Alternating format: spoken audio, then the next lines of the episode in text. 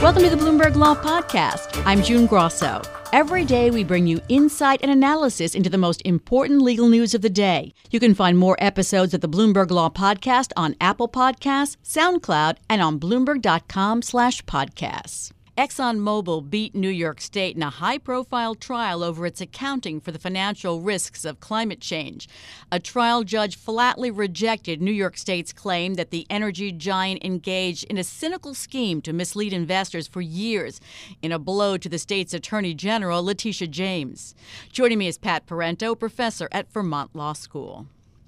Exxon had managed to whittle down and narrow the case. It went from this sort of broad climate change case to a narrow securities fraud case with a law unique to New York. So, how much of a victory is this for Exxon? Well, it's a victory for sure. I don't think it says a lot about Exxon's liability in some of these other tort cases that have been filed by the municipalities and the states across the country that are working their way through the federal courts, Exxon may try to claim vindication for what it's done. But I don't think a narrow victory in a securities fraud case says much about Exxon's responsibilities for not disclosing what it knew about the dangers of climate change for so many years and for its failure to warn people, producers, investors, regulators of what it knew was a growing danger. I think those cases have yet to be tried.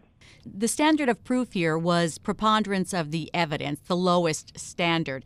And the judge said that the AG's office failed to prove by a preponderance of the evidence that Exxon made any material misstatements or omissions about its practices and procedures that misled any reasonable investors. The judge also said that the AG's office didn't introduce any witnesses, any investors, to say that they were misled. How could the AG miss that in its case? Yes, I found that shocking, frankly. The judge said they, they failed to produce any witness or any investor who claimed to have been misled by any disclosure, even though, said the judge, the Attorney General had promised that they were going to call such individuals. I don't know what happened.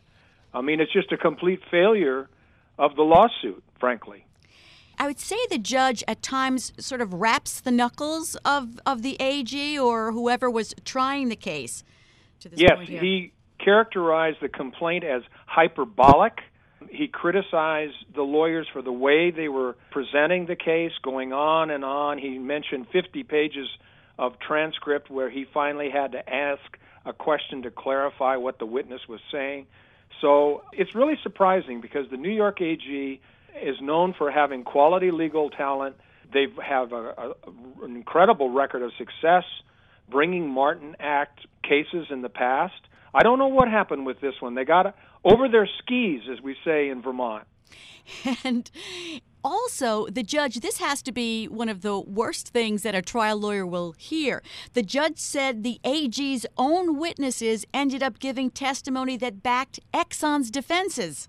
I yes, mean, in fact, one of the things that surprised me was the New York AG was trying to win the case based on Exxon's own witnesses. They kept calling people like Rex Tillerson and like some of the senior financial advisors and other people from within the corporation. I don't know what the AG was thinking they were going to get from these witnesses, but what they got was explanations of what Exxon was doing that satisfied the judge that Exxon wasn't doing anything that was misleading. So the whole case blew up in their face. Were they just out lawyered by Ted Wells, who is known as one of the best trial lawyers in the country?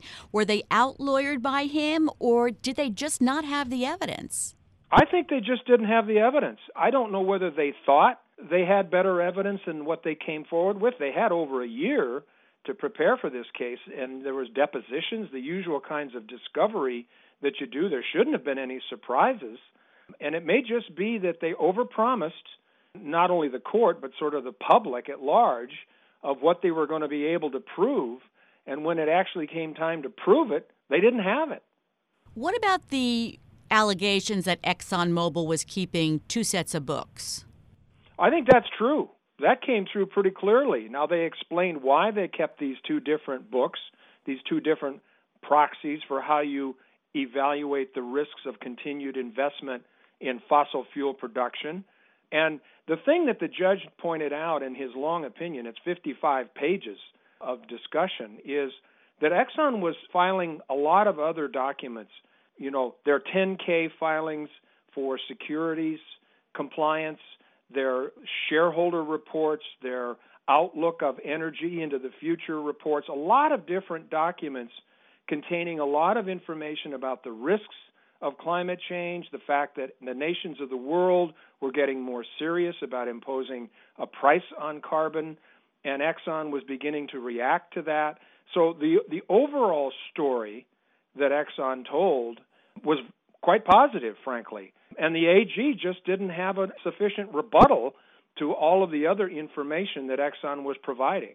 Over the years, Exxon has repeatedly said that this prosecution by the New York AG's office was political and that it was driven by environmentalists pressuring the AG's office.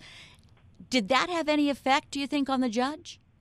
I'm not sure that environmentalist pressure had anything to do with Exxon bringing the case. I do think that the AG probably made too big a political and public splash about this case, going to the press and making pretty bold predictions about what was going to happen. That rankled the judge, clearly. He did not find that kind of hype suitable for a serious prosecution of a fraud allegation. So that that did affect, I think, the way the case unfolded.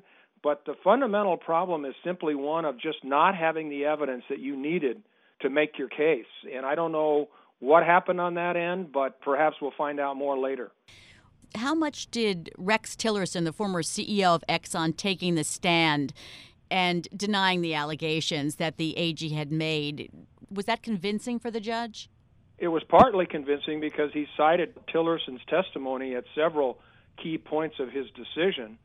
And Tillerson, of course, cuts a you know a suave figure, and I'm sure he was a good witness in that regard. Now he was also able to, oftentimes when they were attempting to corner him, say, "Well, I don't really recall exactly that conversation." So he was a he was an elusive witness. But my point would be, why on earth would you call Rex Tillerson thinking that you were somehow going to trip him up? That just wasn't going to happen, and it didn't. So the AG's office says it's considering appealing the judge's decision. Any point in appealing here? I don't see any grounds for appeal, serious grounds for appeal. There's no clear error. He heard 12 days of testimony. He was an actively involved judge asking questions. He is the trier of fact in a case like this, and appellate courts are required to defer to the fact finder who actually observed the witnesses, weighed their testimony. So, no, I see no serious grounds for appeal. I think the uh, AG better lick their wounds and move on to the next case. Pat, does this have any effect at all on Massachusetts' case against Exxon?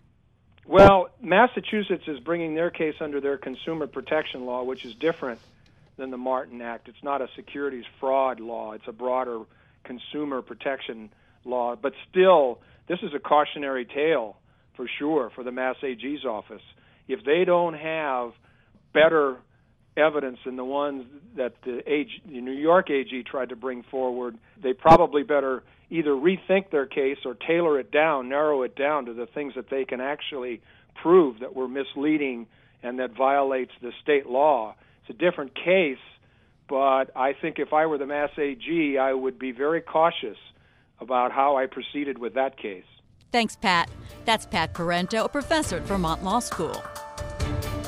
Thanks for listening to the Bloomberg Law Podcast. You can subscribe and listen to the show on Apple Podcasts, SoundCloud, and on Bloomberg.com slash podcast. I'm June Grosso. This is Bloomberg.